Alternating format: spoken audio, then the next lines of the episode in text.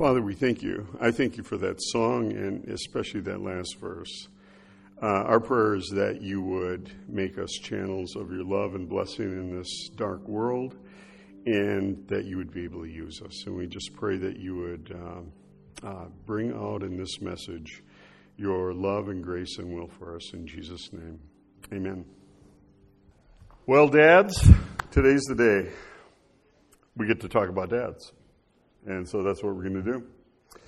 And we're going to talk about direction, because that has also something to do with what our verse has says in it. There's a line out of one of the Chronicles of Narnia. I think it's Prince Caspian. And they're lost. The kids are lost in the woods, and one of the boys scolds his sister, and he says, "That's the trouble with girls, you can't keep a map in your head." And Lucy looks back at him and says, "We have more important things to put in our heads." Well, having a map in your head is a part of war, and that's kind of, if you remember the first time I preached this, I'm kind of reusing this again, but it's war, the good war. But it's something that guys typically through the ages have done, and having direction is a good thing if you're going to fight a battle, knowing where you're going. And I don't know if you're acquainted with the Horatio Hornblower movies from A&E, but in one of them, he's a young lieutenant, and he has sort of given his a command of this ship which sinks because somebody blew a hole in the side of it. And he's in a boat. There's like 5 Englishmen. He's one of those Englishmen. And there's about, 12, 15 of the enemy in there. And he knows they're going to be able to take over because they're just floating in the middle of the Atlantic Ocean someplace. So what he does is at some appropriate point, when he sees this is happening, he takes all the navigation equipment he has and he throws it in the ocean. Well, now nobody knows where they're going. And so they go on for a few days like this, and they know that they're drawing closer and closer to France. They know they're getting closer and closer to France. And they come around this point, and lo and behold, they haven't been getting closer to France at all. In fact, their ship, the English ship, the Indy, is lying right there. And it means instant surrender for the Frenchmen. And the question is, what happened? And what happened was Horatio knew where he was going. So in all of the rowing and all of the gyrations on the sea, he kept taking them, unknown, to the place he knew where the Indy was going to be. And they got on and saved the day and everything. And that's a great dad. Well, he wasn't dad at that point. But anyway, guys, that's the kind of stuff that God wants us to do. So as we're looking at First Timothy, we realize this is kind of a really hard book in a way, because something has happened in the Christian world. It's happened in Rome. Everything has begun to become unglued because of Nero. And as I said before, this is after the history in the Book of Acts. So we don't exactly know where this falls in, but, happy Father's Day. I didn't take the flower up, but guys like flowers too, right? Anyway. Okay, so if you look right at the bottom, the fire in Rome is about 64. Most people think this is when 1st and 2nd Timothy are written, after 64, after things are already burning, and Paul will soon be executed. There's a lot of tension in this book.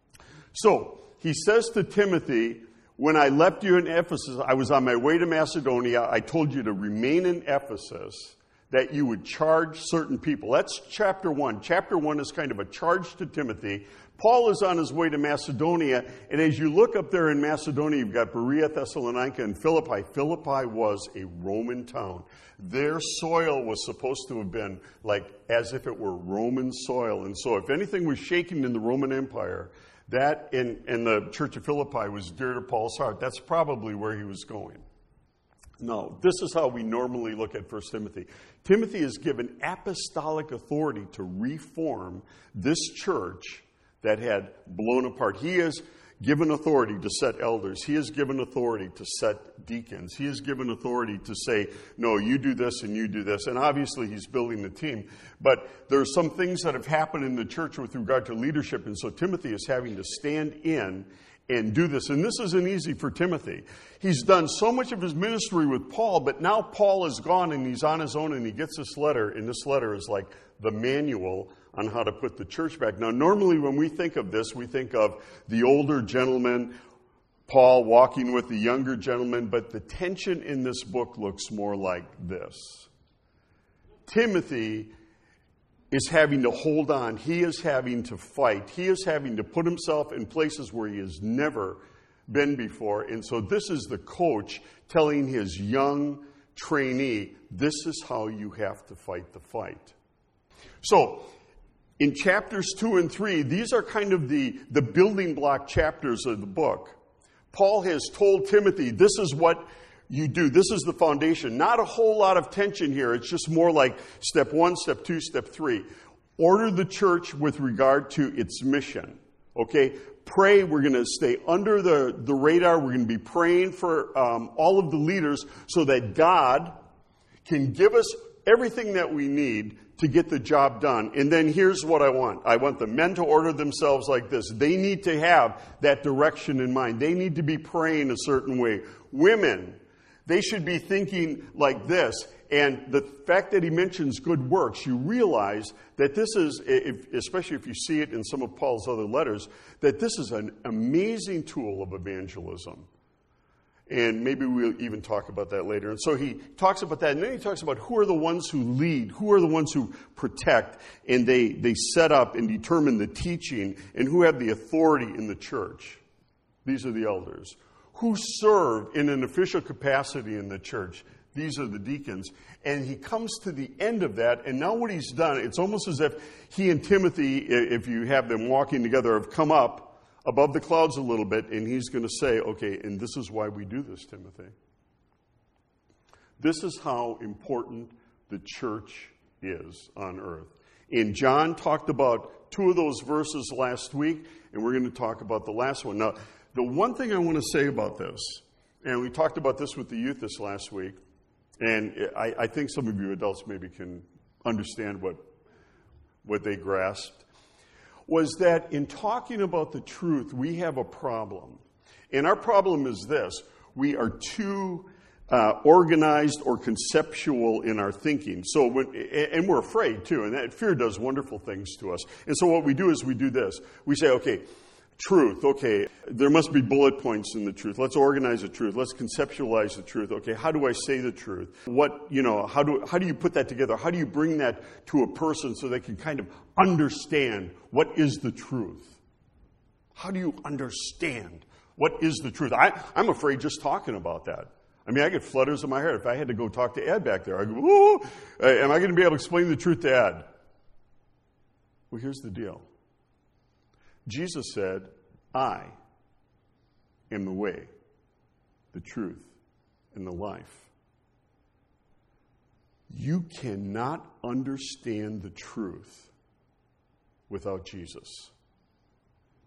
The truth is a relationship. It isn't just a bunch of stuff out there that we're going to contend for. I don't have to contend for Jesus. If I know who Jesus is, He is the truth. And the brilliant thing about that, and we know this, is that we could not possibly understand the truth. You could put it out in all the bullet points you wanted. You cannot understand the truth unless you understand Jesus. Because until He opens our heart, until He opens our eyes, until He removes this veil that's hanging over us, we can't grasp any of that stuff. And so when you come up to the truth, the first thing that you can have, if you want to, is a sense of joy. He's our, and fill in those words, He's our lover, He's our friend, He's our protector. And it's important, the reason I brought all of that in, it's not only important to grasp that, guys, you have to have a good relationship with this friend, with this protector, with this Lord. And that will open a lot of doors for you to walk further into this. But the reason that's important is because the passage I have, verse 16, is all about that. The mystery is a person. So when Paul says in verse 16, great indeed we confess is the mystery of godliness, he's saying this is obvious. Whatever we're talking about here, we have to confess it's a wonder. Maybe it isn't hard to explain, but being able to wrap your mind around it. And he says here, the mystery of godliness. Well, this word godliness is a wonderful word because in English it says godliness. It has the word God in it, but in Greek it doesn't have the word God in it at all. It's the mystery, and in some of your versions you might see the mystery of our religion. Well, it's not religion either. It's the mystery of a reverence, the mystery of why we're devoted, the mystery of why we honor God. It's the mystery of why we are doing what we're doing. And so when he talks to Timothy later in this book, in the next chapter actually, and he says, train yourself in godliness, he is talking about training yourself in being absolutely devoted and reverent and obedient and honoring to God in every situation of your life. Train yourself in being ready to honor God, no matter where you are. Why do we honor God? Why would that even be a mystery? Well, maybe for us, we can push that together, but let me mention something else that Paul says. At the beginning of Romans and then at the end of Romans, he talks about the fact that it says the obedience of faith. He says, God chose me to be, at the beginning he says, God chose me to be a servant to bring about the obedience of faith. Okay, at the end he says, the mystery of God was revealed to bring about the obedience of faith. What is the obedience of faith? Well, it's like, why do you obey something you can't see? I mean, if somebody walked in the door right now, with great authority, say a police officer, and he really had power and authority and all this stuff, there would be no mystery of us obeying him. We would simply say, yes, sir, and we would go about our business. If it was a chief of police or if it was a fireman, he said, evacuate this building, we would evacuate the building. There's no mystery to that. You don't see God. All we've been told is that the Son of God died on the cross for our sins. And we obey. The mystery of obedience.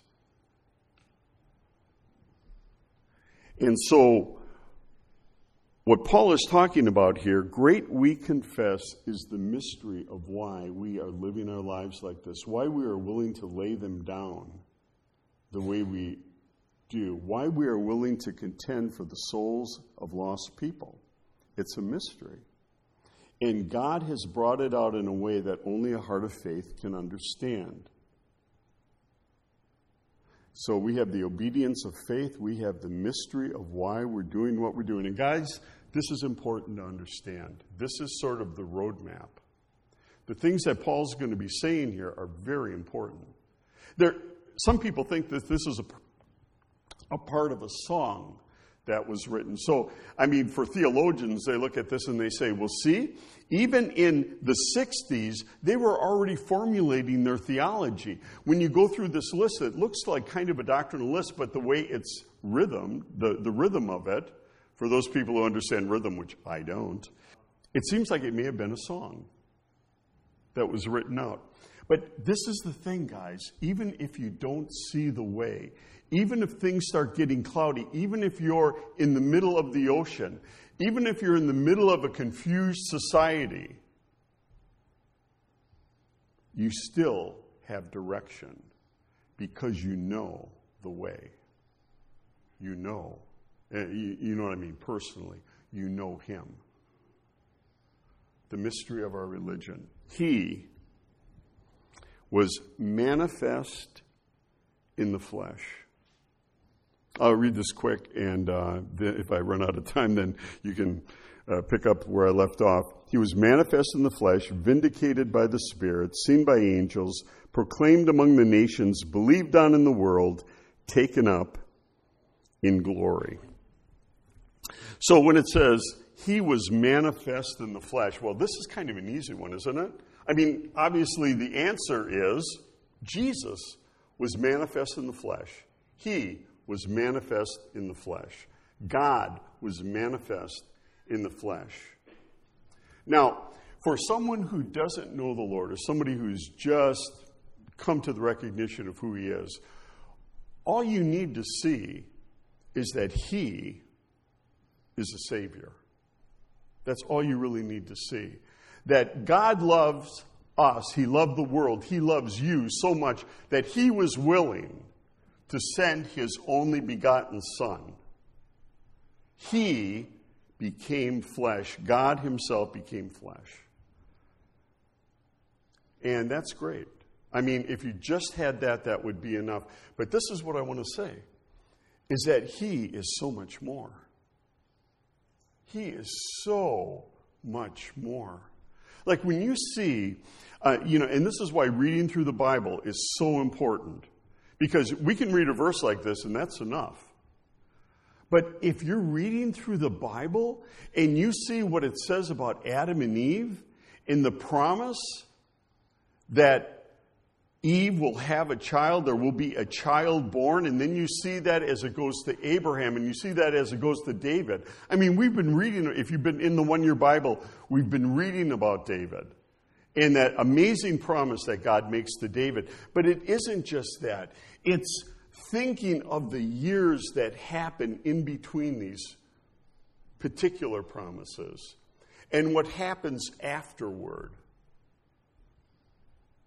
And you realize it encompasses the hopes of so many people that we have never met.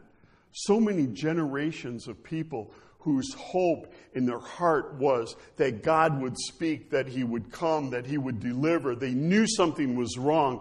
And to take all of that cloud of reality, all of those people, all of those lives, some of whom died tragically, put all of that rolled up together, the answer, that long-awaited thing, became flesh and dwelt among us. He was manifest in the flesh, so that when Simeon enters the temple, the Holy Spirit had told him that today was the day he enters the temple, and he sees this couple, and they're holding a baby, and he takes the baby up in his hands. And he says, "Sovereign Lord, as you have promised, do now dismiss your servant in peace, for my eyes have seen your salvation, that you have prepared in the sight of all the people a light of revelation for the Gentiles and for glory to your people Israel." You can't even wrap your mind around what he was manifest in the flesh means. You know, I put a pill up here. That pill. It's really not a pill, but if you can see it, you need to go get a pill. But anyway, imagine there's a pill up there. And I say, that pill will cure you, regardless of if you have cancer. Yeah, you could have stage 4 ovarian cancer. That pill will cure you. You look at that pill. Well, that's a pretty small pill. Manifest in that pill, hours put in by chemists, many chemists who had to go get an education and had to spend thousands of man-hours, teams, not just one chemist, teams of chemists worked on that pill. They came up with a formula.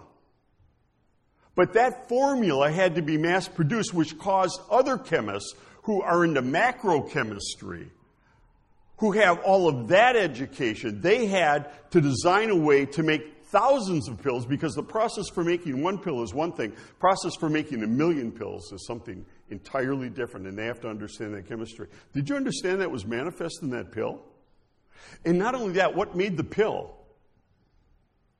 Some guy pushing it into a little mold. Who made the mold? Who made the machine? Engineers make the machines. Machines are made out of metal. Metal machines need to be designed. There have to be chemists and metallurgists who decide what... You see where I'm going with that? Billions and billions of dollars in man hours come into that one pill. So when we read a line like, he was manifest in the flesh, what an amazing thing that is. All of the lives you read about in the Bible, all of the tragedies, all of the prayers, all of the hopes, the answer was prepared and manifest in the flesh. Wow. And it's a he. It's somebody that we can know. It's somebody that we can love. It's somebody that we can pray to. It's somebody who listens to us all the time. I'm convinced that Jesus is sitting somewhere in your bedroom in the morning, guys, waiting for you to wake up because it's going to be a good day. We're going to have a great day today. Let's do something. Can you imagine that he would love you that much, that he would be excited about you? He cherishes and nourishes us, it says in Ephesians chapter 5. Cherish.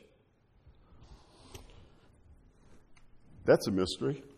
Manifest in the flesh, vindicated by the Spirit. Now, the idea here, vindicated by the Spirit, again, is a pretty easy idea. I mean, again, we get this in, but in Romans chapter 1, Paul says that he's a servant of Jesus Christ, called to be an apostle, set apart for the gospel of God, which he promised beforehand through his prophets and the Holy Spirit, concerning the Son, who is designated, who is descended from David according to the flesh, and declared to be the Son of God in power according to the Spirit of holiness by the resurrection of the dead. Jesus Christ our Lord, through whom we have received grace and apostleship to bring about the obedience of faith for the sake of his name among all nations. And where it says here, he was declared to be the Son of God in power according to the Spirit of holiness by his resurrection from the dead. And vindicated, so vindicated by the Spirit, he was shown by his resurrection to be the Son of God. But why use the word vindicated? I could have just used the word shown. The word vindicated means something about justified. Not just revealed, but there's more to it. It's sort of like the stamp of some kind of righteous approval. There's something having to do here with righteousness. And so here's the thing. When you think of vindicated by the Spirit, one of the things you can think about is this. Jesus being raised from the dead vindicated the Father. It showed that the Father was just and righteous. I mean, would anyone think that he wasn't? Oh, yeah. Because if you look at Romans chapter 3, it says, for all have sinned and fall short of the glory of God. Since all have sinned and fall short of the glory of God, we are justified by his... This is why I would never win any awards at Awana. How many of these do you get? How many failures do you get? We're justified by his grace as a gift through the redemption that is in Christ Jesus, whom God raised as an expiation by his blood to be revealed, to be accepted by faith, to be revealed by faith. This was to show God's righteousness because in times past, God had passed over former sins. It was to prove at the present time that he himself is righteous and justifies him who has faith in Christ Jesus. Why would all that be written there about justifying God in showing God's righteousness? The point is, why could he pass over those former sins? He could pass over those former sins back after Adam and around the time of Noah. He could make judgments back then, and if God had any accusers, which he did, that would be Satan saying, you cannot possibly exclude this person from judgment. And God says, yes, I can. Well, how? Wait. Well, it was like a 4,000-year wait. But the point was, when Jesus was raised from the dead as the righteous accepted sacrifice for man's sin, God showed that in all that waiting, he had, in fact, acted righteously. He was justified in all of his doings because he had already, before the foundation of the world, known how man's sin could be forgiven. Remember what one of Job's friends says? He sees a spirit, and the spirit comes and he says, man cannot be righteous in the sight of God. Just accept that as a fact. Man cannot be righteous in the sight of God. Can a man be righteous in the sight of God? Jesus is the yes. But you had to wait an awful long time for the yes. Vindicated by the Spirit, God the Father. But you know what else happened in that? And that was mentioned this morning. Somebody mentioned the fact of fear of death. That was John. Jesus triumphed over death, didn't he? Because a normal man should have stayed in the grave. A normal man, once they reach a spiritual dimension, they should have been put into punishment. That didn't happen to Jesus. Why didn't it happen to Jesus? Because Jesus was fully righteous. Death couldn't hold him. And you know what that means? That means that Jesus can take away the fear of death. Now, this is kind of trivia, but I'm going to throw it out really quick. When the people pick up on what the Pharisees had said about Jesus being possessed by the devil, when Jesus talks to the people, he adds a little bit more. And what he says is this: how can a man enter a strong man's house when he's fully armed and plunder his goods unless he first overcomes that strong man, and he takes away his armor in which he trusted? And I remember reading that going, what was the armor in which he trusted? What was Satan trusting in that could keep us slaves? The fear of death. The last enemy to be destroyed will be death. When Jesus rose from the dead, vindicated in the Spirit, he took away the fear of death if we're in him. I mean, isn't that a good thing to take to your neighbor? Are you afraid of dying? No, I'm not afraid of dying. Everybody's afraid of dying. But we don't have to be afraid. Boy, is that going to pay dividends in the future. Vindicated in the Spirit. And then, you know, on our planet, we wonder about justice. Is there justice on this planet? There's a lot of bitter people. I was talking to a guy yesterday.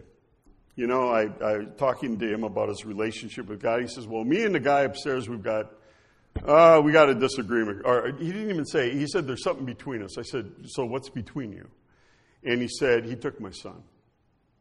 He said, and you know, he said the thing that I've heard, and he's a Texan, so I really, truly understood. He said, but it ain't right for a man's son to die before he does.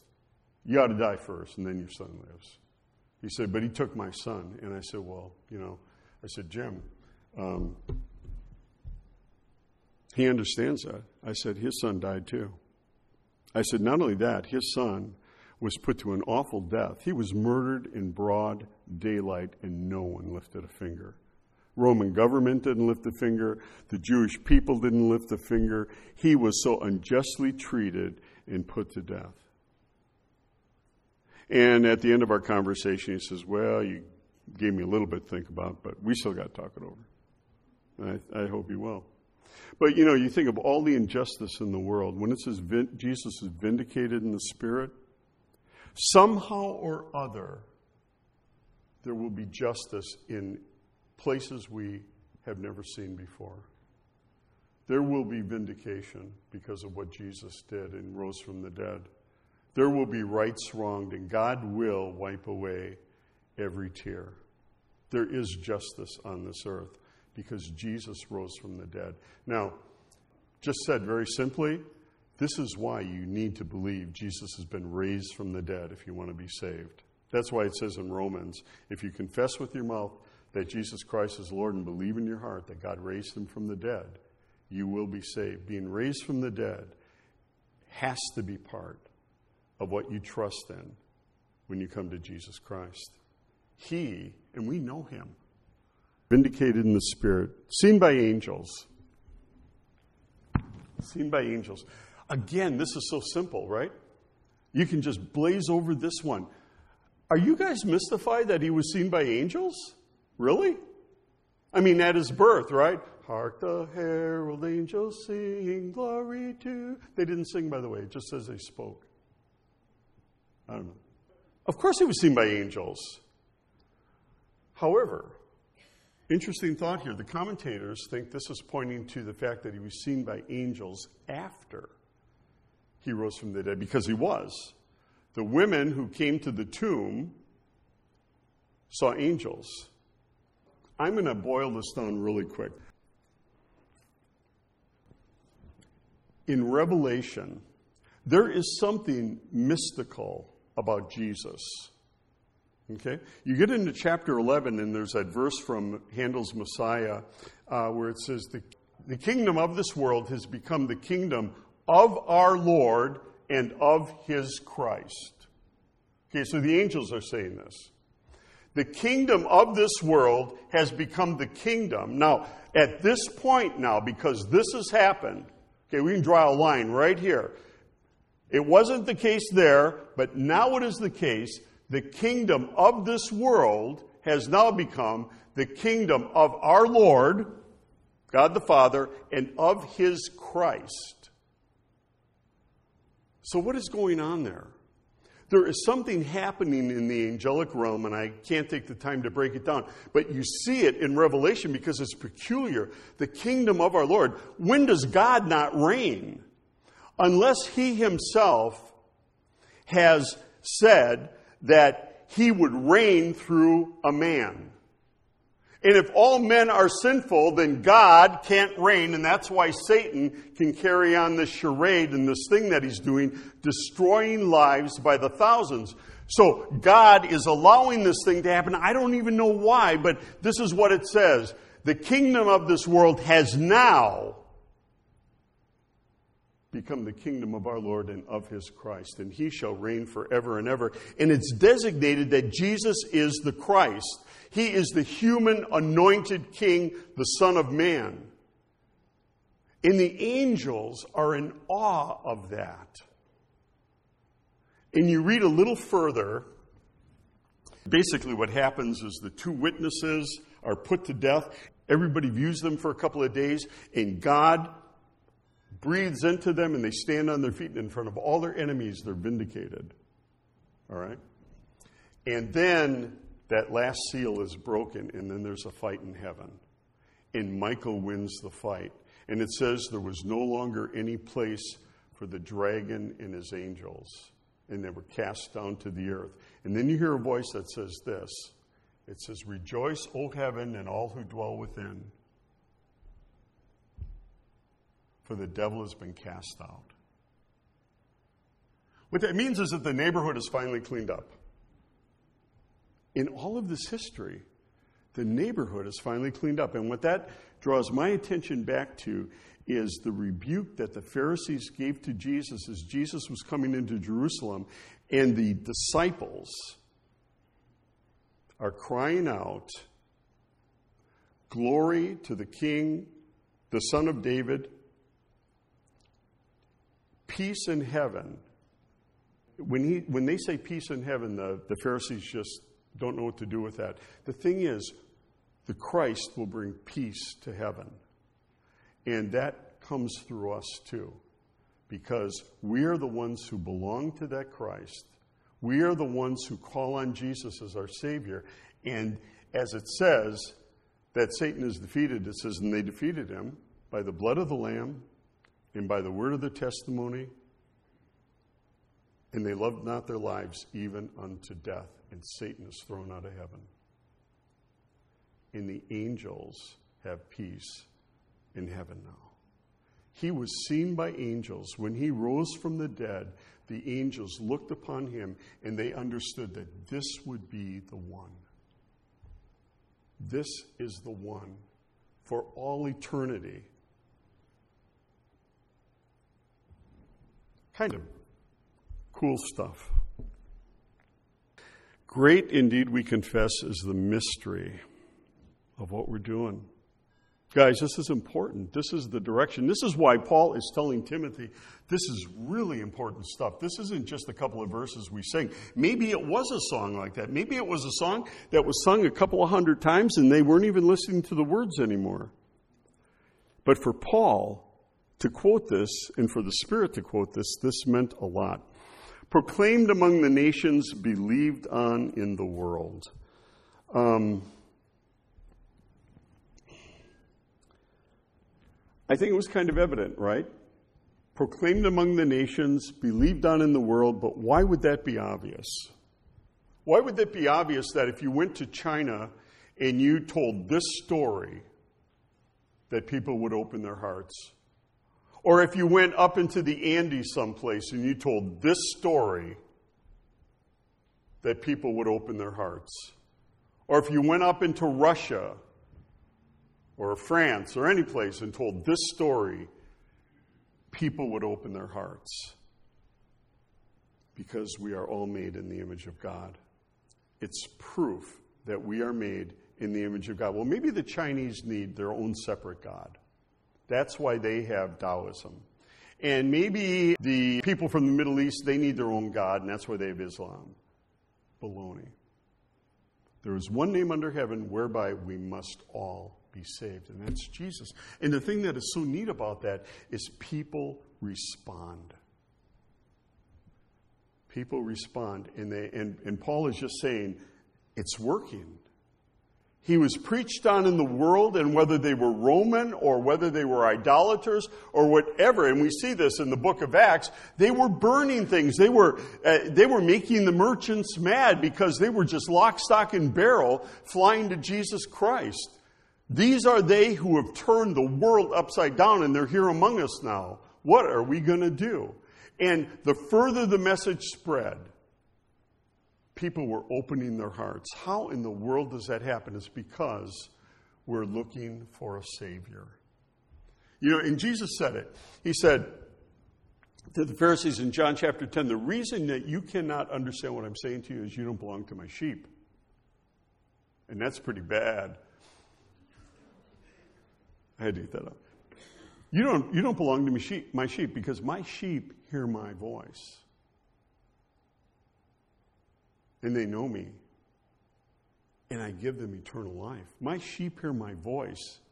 And they follow me and I give them eternal life. My sheep, regardless of who those sheep are, whether they're in Indonesia or they're down in Argentina or they're someplace in the Philippines or they're in India, no matter where they are, they will hear my voice. There's a story told about a woman during the Civil War. Her son was in a battle where the Union won, but they just took so many casualties. And she hadn't heard from her son, and so she went there herself, and she went through all of the different infirmary places looking for him.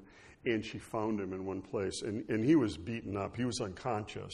And she said to the doctors, can I go in there? And they said, no, you can't go in there. And she said, can I please go in there? And this doctor says, look, here's the thing. I'm afraid with the severity of his injuries, if you stir him at all, that something bad could happen. And she said, please, doctor, let me go in there. So he lets her go in there. And realizing, you know, taking the caution that the doctor gave her, she sits next to him and she takes his hand. And says his name really lightly. And he stirs. Without opening his eyes and says, Mom, I knew you were going to come for me. I knew you were going to come. I think there are people out there who need to hear the Word of God. They need to hear Jesus' voice. The only way they can hear it is through us. Interrupting them when they're washing their car, interrupting them when they're trying to set up the sprinkler system, and to remind them somehow that God loves them. And believe it or not, their hearts get stirred. I have heard so many stories missionaries tell about hitting someplace in the jungle, and they get there and the people say, "We knew you were coming. We've been praying. We knew you were coming." And people are ready.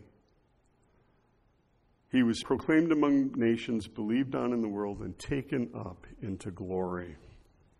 Taken up into glory. Now, if you want to see the word glory really used well, read the book of Revelation. Amazing glory that the Son of Man has.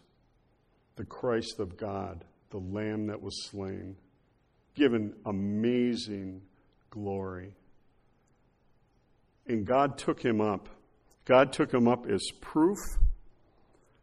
But, you know, it isn't just proof. He was commanded, right? The Lord said to my Lord, "Come up and sit at my right hand until I make all your enemies a stool under your feet." That means that what's happening right now is... You think the world's out of control? No, it's not. I remember, you know, telling somebody, you know what? God's going to jiu-jitsu this whole thing. It looks like they're all winning, doesn't it? But no. God is getting the world ready for the coming of his Son, and it will be perfect, just the way God wants when the sun breaks loose on the earth. His glory is amazing, and we are part of that glory. We are the bride of Christ. You know, it's kind of interesting, you know, in trying to think about this, even for the youth, you know, how do you talk about how special the church is for the Son of Man, for Jesus Christ? I mean, we are a one-of-a-kind people. And it calls us things. It says we are the body of Christ and individually members of it. And the Lord cherishes and nourishes his body. Do you realize you're being cherished and nourished? Some of us are being cherished and nourished too much, I know. But, you know, the thing is, every day, this is his heart toward us. He cherishes us. He nourishes us. He loves us. And then when it calls us the bride of Christ, I always think to myself, well, I can't get into that. As a guy, I'm sorry. I really have a hard time wrapping my mind around the bride of Christ until I remember I'm a groom. I was a groom at one point, you know. And what did I think about my bride? It's like, whoa, dude, I love my bride. I still love my bride. I'll do anything for her. Would he do anything for us? Of course he would. He's saying we should always be asking and seeking and knocking. And then I think, I was just reading this recently, David's 30 mighty men.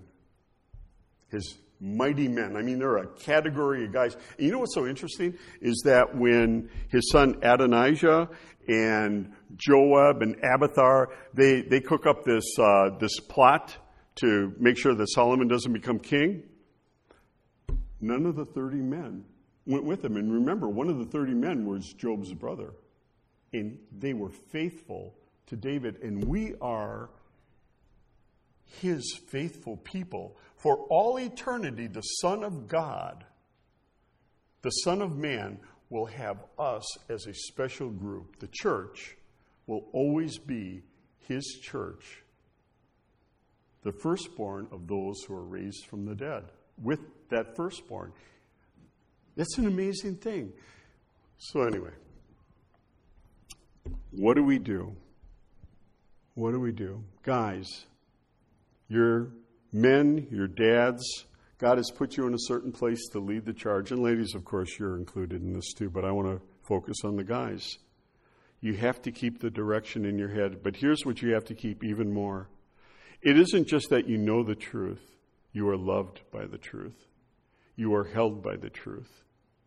You are embraced by the truth. You are called the friend of the truth. He loves you. He wants you to lead the way. Don't let down. Don't listen to the world. This is why the church is so important, because people need to hear this message, and you need to make sure that it can be faithfully proclaimed in the next generation. Let's pray. Heavenly Father, we thank you for who you are. I just think, like with Paul, the intricacy, the wonder of your wisdom and your knowledge and the things that you do. How could we possibly comprehend this?